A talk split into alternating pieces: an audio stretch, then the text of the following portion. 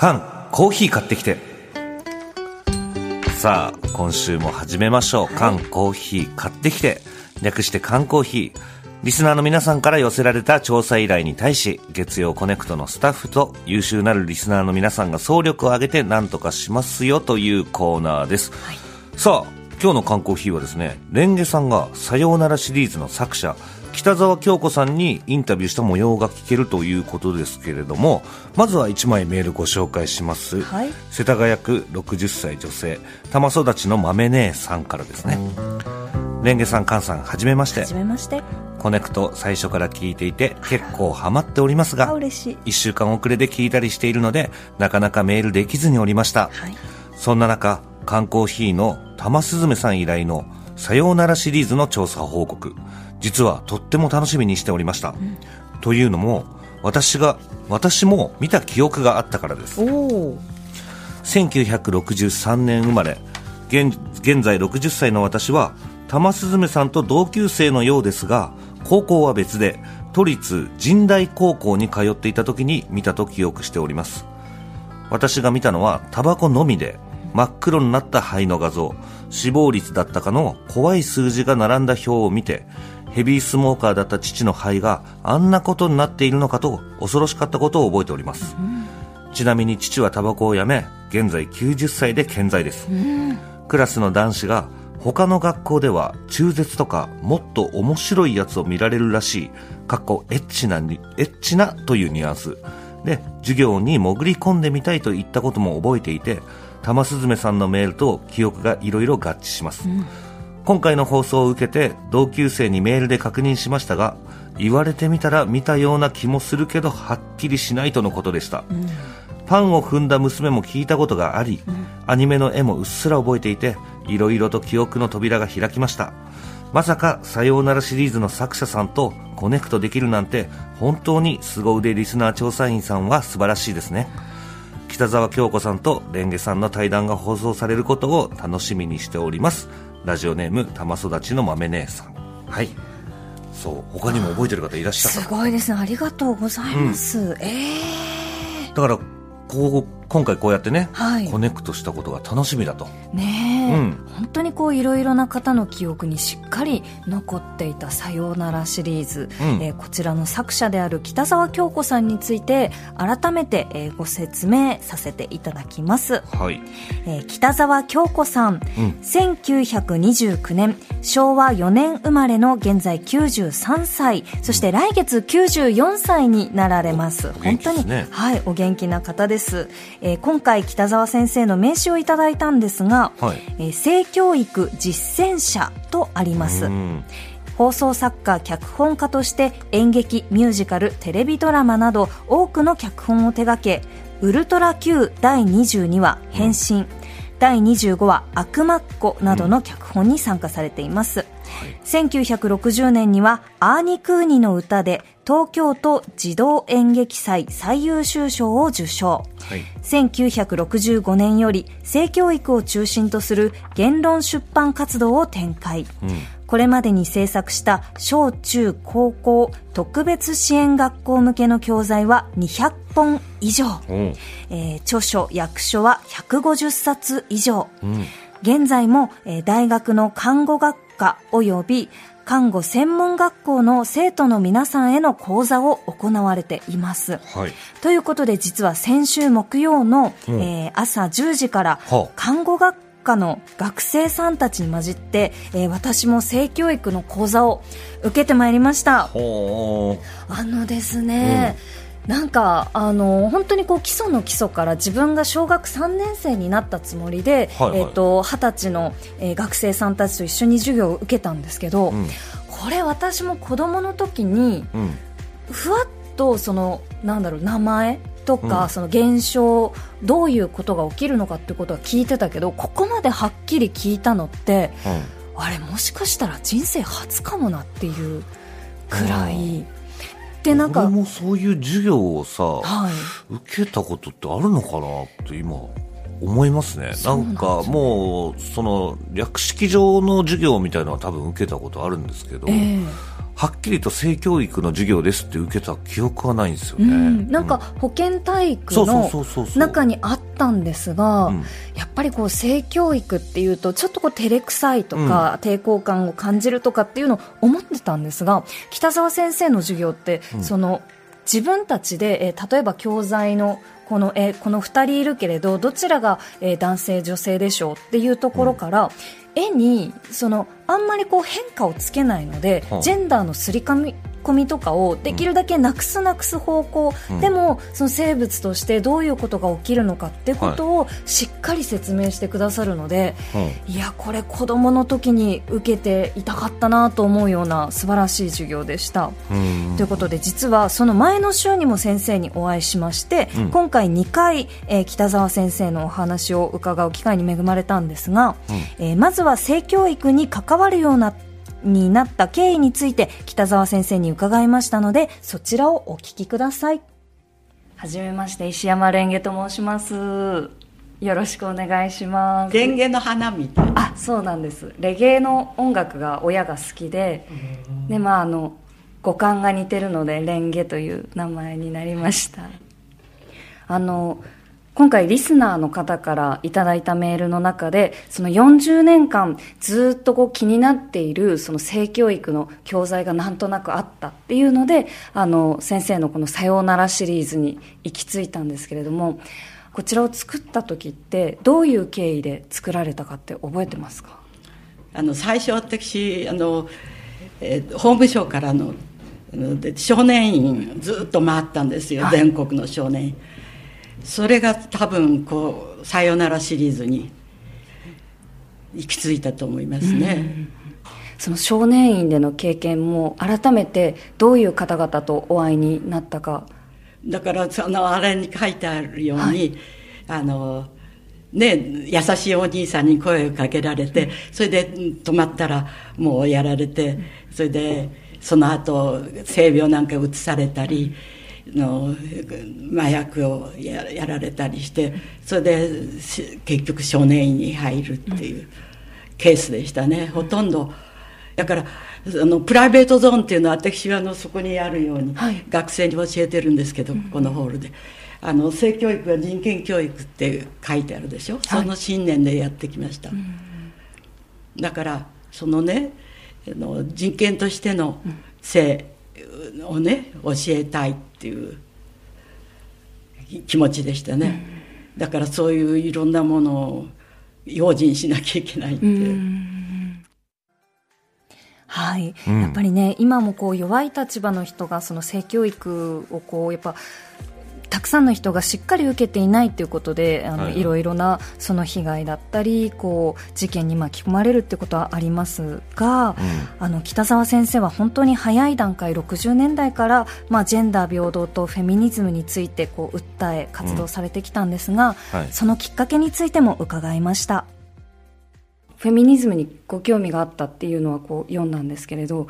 実際にその人のために行動しようとかよりこう性教育にこう深くまあつながっていこうっていうのはどうしてそこまでこうガラッとお仕事の仕方も変えられたんですか？一番最初はあの大学出てからあの舞台芸術学院っていう演劇学校に入ったんです、はい、そこの学長が秋田宇尺さんっていう有名な方です、その秋田宇尺さんに私が卒論を出したんですね、うんうんその才覚一代男一代女の。だから一代女のと一代男を比べるとねあすごいある。男の方はね最後の旅に出て男の5人ぐらいで56人で最後の船出をするんですけどあのつかみ取りの女の島にこれから行くんだ、みんなわーって喜ぶんですよ、で片方あの一代女の方はあの最初ね子守それから召使いそれでがあの花魁になってそれからもう年取ったら外相になって町で体を売るようになってそれでその池があってこの池に入水して死のうっていうふうに思うんですね。そしたらその時親しい人が来て仏門に入れっていうかだからそのあの私の学長が言うのはあなたはあの全く思想がない、うん、ねその一代女と一代男を比べてごらんってそのジェンダーの差っていうか、そういうこと今で言うとねジェンダーの差っていうかそういうね過不調性っていうものが分からなかったのかって言われて、であなたの情熱とその演劇に対するその情熱とそれを女性解放のために使いなさいっていう、うん、だからその早い早くフェミニストになりました、えー、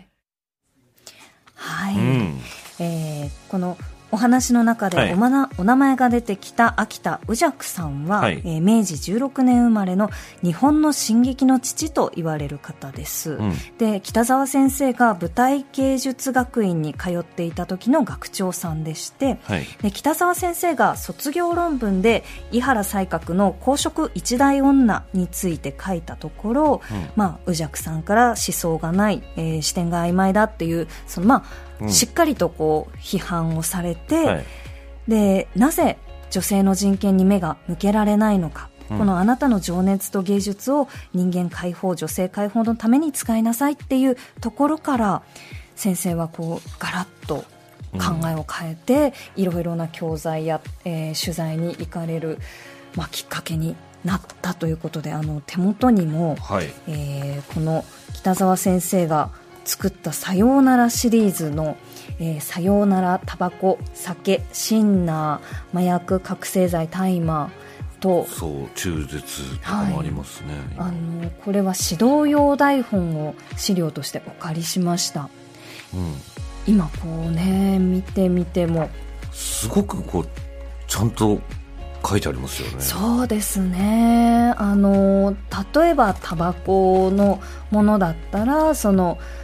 まあなんですかねこのいろいろなそのデータと,、えー、と図とその写真と、うん、で実際のその子どもたちの様子だったりこう実例っていうものをこう交えながら、はいはい、あのしっかりとしたそのタバコの害について、えーとまあ、教材にされてますね。これだからさっきメールで言ってた「さよならタバコ」ですよね、はい、これがあのスライドになって授業で使われていたってことですよね。はい、はいさよならタバコはそうですね。だから肺が真っ黒になったシーンとかもありますね、うんうん、うわすごいね。はい、うん。えー、そして北澤先生は1969年にですね、えー、ご自宅にの一室に1台の机と1本の電話を引いて、えー、日本初の性教育専門の出版社アーニ出版を設立されました、うん3年後の1972年日本で初めての性教育の絵本を出されましてこちら貴重な現物をお借りしました。うわすごいねこれ。はい、えー、これこの？これはですねえー、っと72年に出版した「ね。えー、なぜなのママ」というタイトルで、えー、作作者が北沢京子さんそして絵は柳瀬隆さんなんです、えー、あのアンパンマンの、はい、でこちらは、まあ、3歳からのその性教育絵本っていうところで、えー、作られた本なんですが、えー、当時毎日新聞の社会面でも非常に大きく取り上げられてあの手元に新聞のコピーがあるので。本当に大きく取り上げられてますね。そうなんです。もうどーんと出てます。ちょっとあの新聞記事あの一部抜粋して導入部分をご紹介いたしますえー、幼児向けついに性の絵本動画風に大胆に評価は真っ二つ、うん、幼児向きの性の絵本が初めて登場した。子供が自然に持つ生殖器への疑問から誕生まで動画風の、えー、子供向けの絵風のタッチで綴っている。だが登場人物は全て丸裸。うん、パパとママの行為もさりげなく描いているもののかなり大胆な表現が目立つ困ったわという母親。性教育に進歩的な学者。評論家の間でも評価が分かれる。ブームに乗った商業主義か時の流れか性教育は揺れる、えー、について、うん、えー、北澤さんの、えー、インタビューも載っています、はい、北澤社長は子供向きの性教育はやがて必要になる。みんな躊躇しているだけ。そこを打ち破ったと自信満々。えー、そしてこうした絵本に最近性教育へ本格的な取り組みを見せている文部省日教祖は共に渋い顔。性は聖なるもの。幼児向きというのはどうも。というような、えー、コメントが寄せられております。そうなんですね、はい、こういう絵本があるっていうのは僕は知らなかったですね。そうなんです私もこの70年代に出てこんなにあの、ね、大きな話題になって、うん、でまあその日本の性教育の歴史の中で道のないところに道を作ったようなそうですね、はい、あの作品なんですが私も知らなかった。これまで知る機会がなかなかなかったんだなと思いました、うん、で実際にこの絵本についての反響がかなりいろいろあったそうなので、うん、えー、この時どうでしたかというお話を伺いました。お聞きください。もうだからねひどすぎるってね、裸で、ね、裸で裸でランラランって、うん、お父さんのちんちん大きいねとかね、言ってるでしょ？そんなもう、もうバッシングがすごかったですよ。真っ二つって言ったって真っ二つじゃないよ。なんかこの新聞の記事でも結構その批判的な意見がやっぱり多かったですね文面の中に。展示会があったんでしょ？松屋デパートかなそうそう。その本の出版の展示会、ええ、はい。その時に私のあの本棚がバーッと倒されました。それはどんな人が倒したんですか？だからこういう露骨だってね。こんな裸だ裸だって。絵本が3歳からの絵本って言って裸でみんな出てくるでしょ、え、そんな絵本なんかなかったんでしょ？ういろいろこうテレビに出て物を言う人たちが、うん、あの性教育の女性がこういうことを言ってるってことを非常にこう揶揄するっていうのかな、うん、そういう風潮なんですよね。うん、でこう半分こうバカにしながらこう喋っているというような時代だったんで、はい、だからそういう中であの北田さんはそのずっとやってきたんで、なかなかそこがすごいなと思ってましたね。はい、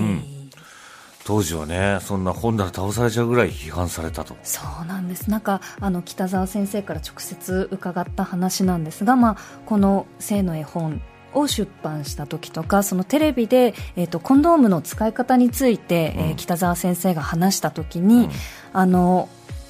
生放送が終わって、うん、朝の番組が終わって家に帰ってきたらもう家の前に何人かの,、あの人がこう、まあ、先生が帰るのを待っていて、うん、なんでこんなことをあの放送したんだっていうようなその性教育に対する批判っていうのはかなり大きかったと聞きました。わあそうか。そういう時代だお家の前まで来られてしまうそう。いう時代だったんですね。うん、であのこのね、今、えー、聞いていただいた、あのー、録音の中に男性の声が入っていたと思うんですが、はい、こちらはアーニ出版スタッフの長谷川水義さん、うん、えー、現在77歳の方で、えー、うん、長谷川さんは29歳の頃から40年近くにわたって北澤さんと一緒に、えー、美術担当としてお仕事をされてきた方です、はい、はい、ちなみに「なぜなのママ」というこの絵本の次に「うん、なぜなのパパ」という本も出していらっしゃるんですが、うん、柳瀬隆先生が書く「パパとママ」はいつもパパが先を歩いていて北澤さんとしてはそれが気に食わない。なぜそのパパが先に歩いて男性が偉い。っていうことにその疑問を持たないような表現になっちゃうのかっていうところで、うん、えー、北澤先生からママを先に書いてくださいというこう直しが入ったんですね。うん、でこれをあの柳瀬隆さんに伝えるのがあの長谷川さんの役目でうん、で柳瀬先生曰く、まあ、自分は普段直しのない書き手なんだけどねってこう言いながら、まあ、しぶしぶ直してくださったというエピソードも伺いました。ママを、まあ、ママを先に書いてください。ママを先に歩きましょうってこと、うん、まあね。まあでもその題材でそのね書きたいっていうんだったらしょうがないです。特にそんなに意味はどっちが先歩こうが別にいいかなっていうこともあるんですけど、それが当たり前の時代だったってことなんでしょうね。そうですね。もう常に男性が先を行って、えー、まあ、課長制度じゃないですけどそういうことだったのかな時代が。なんかやっぱりこう今でもその、まあ、国だったり自治体の出すこのいろいろな冊子とかでその男性が、えー、会社で働いて女性が家で、まあ、ケア労働をやっているっていうようなそのものが出た時に批判ってこう起こりますけれど、まあ、北澤先生がこの、ね、70あ、えー、70年代にこう絵本を出した時もあんまりその議論ってこうまあこの議論自体が起こったその先生、うん、柳瀬先生と北澤さんの間の中でこう議論が起こったっていうところもやっぱ今思うとすごい革新的なやり取りだったのかなと思います。確かにね、そういう話し合いすらなかったんでしょうね。そうなんですよね。疑問に思うことすらなかったという話でしたが、うん、あの菅さんコネクトの中ではこう話してないんですけど、はい、あの実は学生時代授業で出産シーンのビデオを見たっていう、うん、そう、はい、小学校の時ね。ええ。あのー、見させられたんですよ授業で。うん、それをすっごい覚えてて。ええ。やっぱりそのなんだろう頭の中では分かってるけど見たことなんかないじゃない、はい、しかも一切モザイクとかもないんですよ、うん、それで出産シーンを見た人ですね、え。それがもう本当にもう将棋だったんですよね、えー、うん、さあ出産、うん、のドキュメントだね、えー、そうそうそうそう。あの菅さんがご覧になった、うん、その出産シーンのビデオ、うん、おそらくなんですが、北沢先生が制作した教材なんじゃないかと。えー、はい。あの、ドキュメント出産という作品なんですけど。うん、うわ、多分、多分そう。え、これでも、はい、今ちょっと手元にあの資料があるわけなんですけど、はいはいはいはい、もう本当にこういう感じで何も包み隠さず映ってたんですよ。はい。でも本当にその言った出産で赤ちゃんが出てくるところも本当にアップで、うん、あの捉えられててめちゃくちゃ覚えてるんですよねそれを、はい、いやそれそうなのかな？そうなんじゃないかなと。あの私も、えっと、実は見まして。あそれを？はい。あのまあその出産シーンそこのこの 3, 3つのこう3カメで、えー、3つのカメラでこうしっかり描かれていてでそのまず一人子供が出てきてその後にへその緒が、えー、出てきて胎盤が出てくるところまでもしっかりそうそう、ドキュメントとして記録されてましたね。覚えてますわ、はい、これだって教育映像祭優秀作品賞を取ってるじゃないですか、はい、この作品、うん、でも僕はあれ小学校の時だったんで本当にもうびっくりしちゃって。うん。いやちょっと早くないですか？ちょっと早いっていうのも、だからこの、今のこのテーマで話してたらちょっと難しい話になってきちゃうんですけど、まあこれだって絵本じゃないですか、はいはいはい、これは性教育について書いた絵本だから、もっと小さい子に対して書いてるものかもしれないけれども、はい、小学生で出産シーンを見た時にやっぱもうなんだろうな、うん、なんだろうもうちょっと分かんないですね、これに関してはむずい、むずい、うんうん、本当に難しいと、俺はでもちょっと早いんじゃないかなと思っちゃった、自分に対して。私は、えー、っと小学生の時に出産シーンってあの見る機会がなくて、うん、で中学生、高校生、大学生って大人になってもずっとなかったんですよ。うんうん、で今回初めてあのこの取材のためにドキュメント出産を、まあ、大人になってからその出産シーンをはっきり見て、うん、私はこれすごい見ててよかったなと思いました、うん、まあ、それは私が大人になってたからかもしれないんですが、まあ、そうですね。だからその女性ってその、はい、出産ってものすごいことを乗り越えてるんだなっていう勉強にはすごいなりました。そうですね、はい、えー、そして今回のインタビューでは北澤先生と長谷川さんともお一方北澤先生の娘さんでお仕事を一緒にされている平ありさんにもご同席いただいたんですがあの、はい、菅さんもご覧になりました、ドキュメント出産に出てくる妊婦の方が、実実はこの平さんなんです。そのドキュメントの、はい、さっきの人が。そうです、出産を。僕が、僕が見た。はい。えー、そうなんです。えー、平さんに当時のお話を伺いました。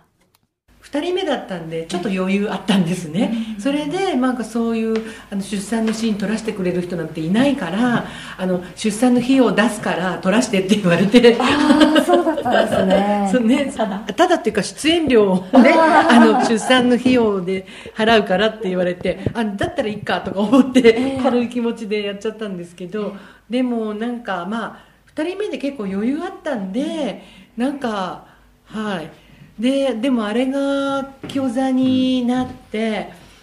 うんなんですかね。今でもねもう娘36歳になりましたけれども、今でもあれね見てくださってる方いたら、学生もね、はい。あのああいう場面から、ここから見たのは初めてだってこれ出てくるの、看護学校の学生さんもあの、えっと、全部内科から小児科から眼科耳鼻科あのふ、えっとね、産婦人科も全部研修に行ってたまたま出研修の日が出産日だったら立ち会えるんだけどそうじゃなかったら立ち会えないんですって。だからああやって、うん、見たの初めてですって言ってくださいました。看護学生さんの中でも本当になかなか見られないシーンなんですね。そうですね。そうですよ。はい。あんなねここから出てくるのなんか。看護学生も出産の場面に立ち会うけどもう遠くから見てる。そんなこんなところから出てくる。の キャメラがね天井にあの3台で撮ってましたからね。それでこの人が綺麗でしょ、ねあの頃あの頃。いやいや 今も綺麗ですいや綺麗体が綺麗でしょ？他の人は誰もあんな撮影なんかさせてくれないからと思ってじゃあやろうって思いました。いやすごいですね。はい娘さん36歳で僕だからその誕生の瞬間を 僕は知ってるってこと？そうなんです。そのビデオの中で生まれた赤ちゃんが今もう36歳になられている。うわーそうか。はい、うん。ということでその改めて私北澤さんにお会いをしてその性教育は人権教育っていうことについては、やっぱり自分も他人もそのジェンダーもその国籍も関係なく同じ生き物人間なんだとまあ、人を大切に思うための第一歩になるのが、うん実は性教育なんだなっていうのをすごく感じましたね。確かにだからその思いましたよ今の話聞いて。もう大切に思ってますもん。あの平さんの娘さんのことを私、え。えそうです。もう一歩目を知ってるわけだから。うん、なんか人が生まれるってこんなにすごいんだっていうのそをなんか大人になってからこんなにしっかり考えることなくてでなんか私これまでその性についてとか性教育についてうん。しっかり知る前にいろいろな情報ポルノも含めその、なんか自分のいろいろな経験も含め、そういうところからこう先に知っていっていたので、うん。あ大人になってからやるのも全然遅くない。まあね、うん、なんか自分が持っていた色眼鏡っていうもの性に対してあるいは性教育に対してかけているものがどういうものだったのかっていうのをなんかおさらいする機会になったなと思いました。なんか性教育はもちろんこう子供のためにあるものだとは思いますが、うん。大人が今もう30405060になってからもう一回知るっていうのも、うん。すごくなんか自分の心と体を健康にするためにそして人を大切にするために必要だなそうとだね。やっぱりだからまだそこら辺の知識はねそんなにあの皆さん分かってないのかもしれないですよね。だから病気とかも性病だったりも流行ったりもしてるじゃないですか。そうですそれってね知識がやっぱりもうどうしてもないかなっていうことだと思うんですけどなんか社会につながってるものだなと思いました、そしてあの先ほどご紹介した日本初の性教育の絵本「なぜなのママ」は2年前に復刊 .com より再編集したものが、えー復刊しておりまして、ほうほうほうはい、あのこちらも柳瀬隆先生の絵で、えーうん。北沢京子先生作で。あであの先週私が受けた講座の中でも看護学科の学生さんがこの絵本を朗読するというシーンがありましてでそれが素晴らしかったんですよ、であのリスナーの皆さんもぜひこちら聞いていただきたくあのよろしければ朗読にお付き合いいただければと思います、なぜなのママ？3歳からの性教育絵本北沢京子作柳瀬隆へアーニ出版裸ん坊だ、ランララン。裸だ、裸だ、ランララン。女の子、男の子、お父さん、お母さん。犬は裸になれません。なぜなの？お父さんのおちんちん大きいな。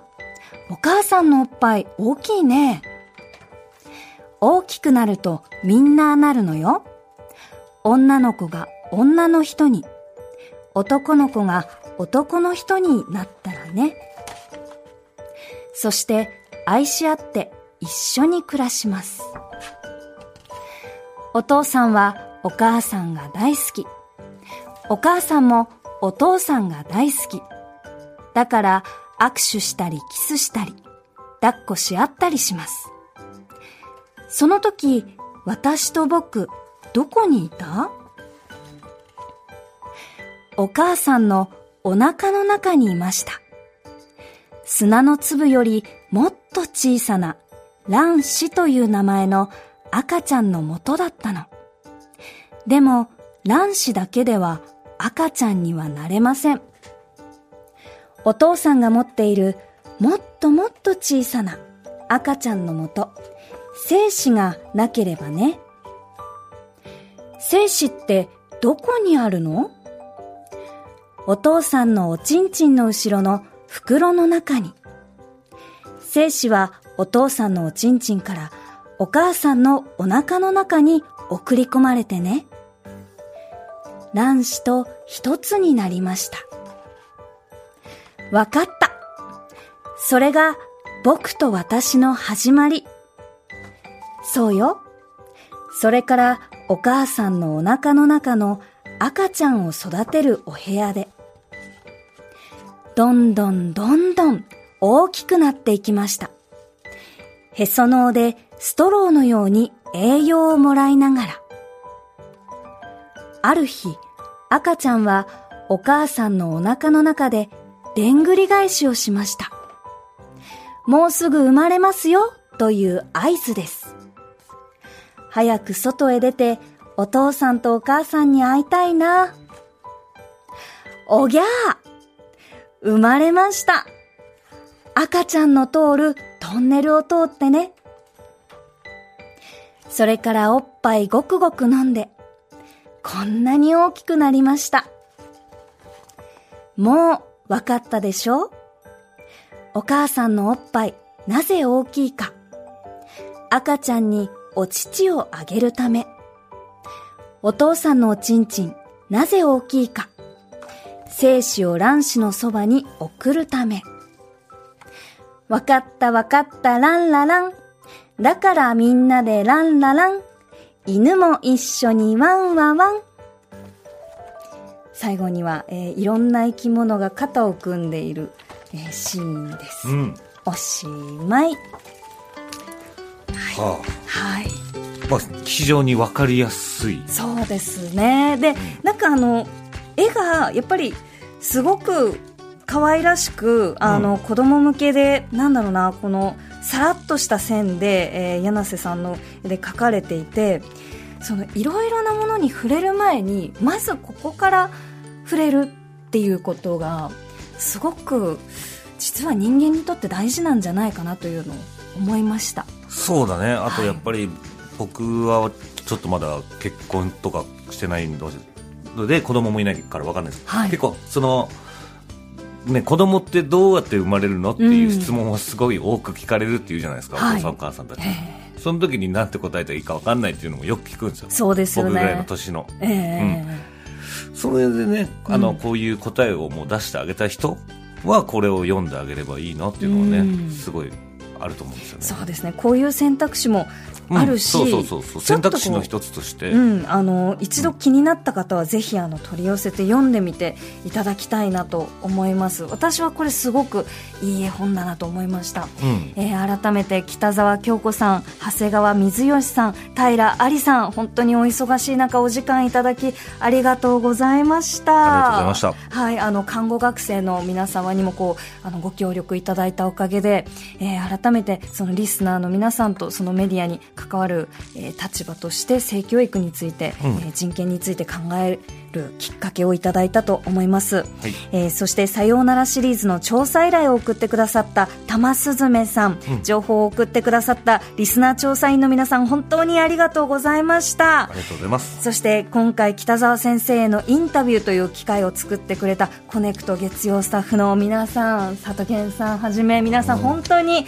えーありがとうございました。はい。はい、えーこれからもっと人を大事に自分も大事にしようと思います、うん、以上缶コーヒー買ってきてでした。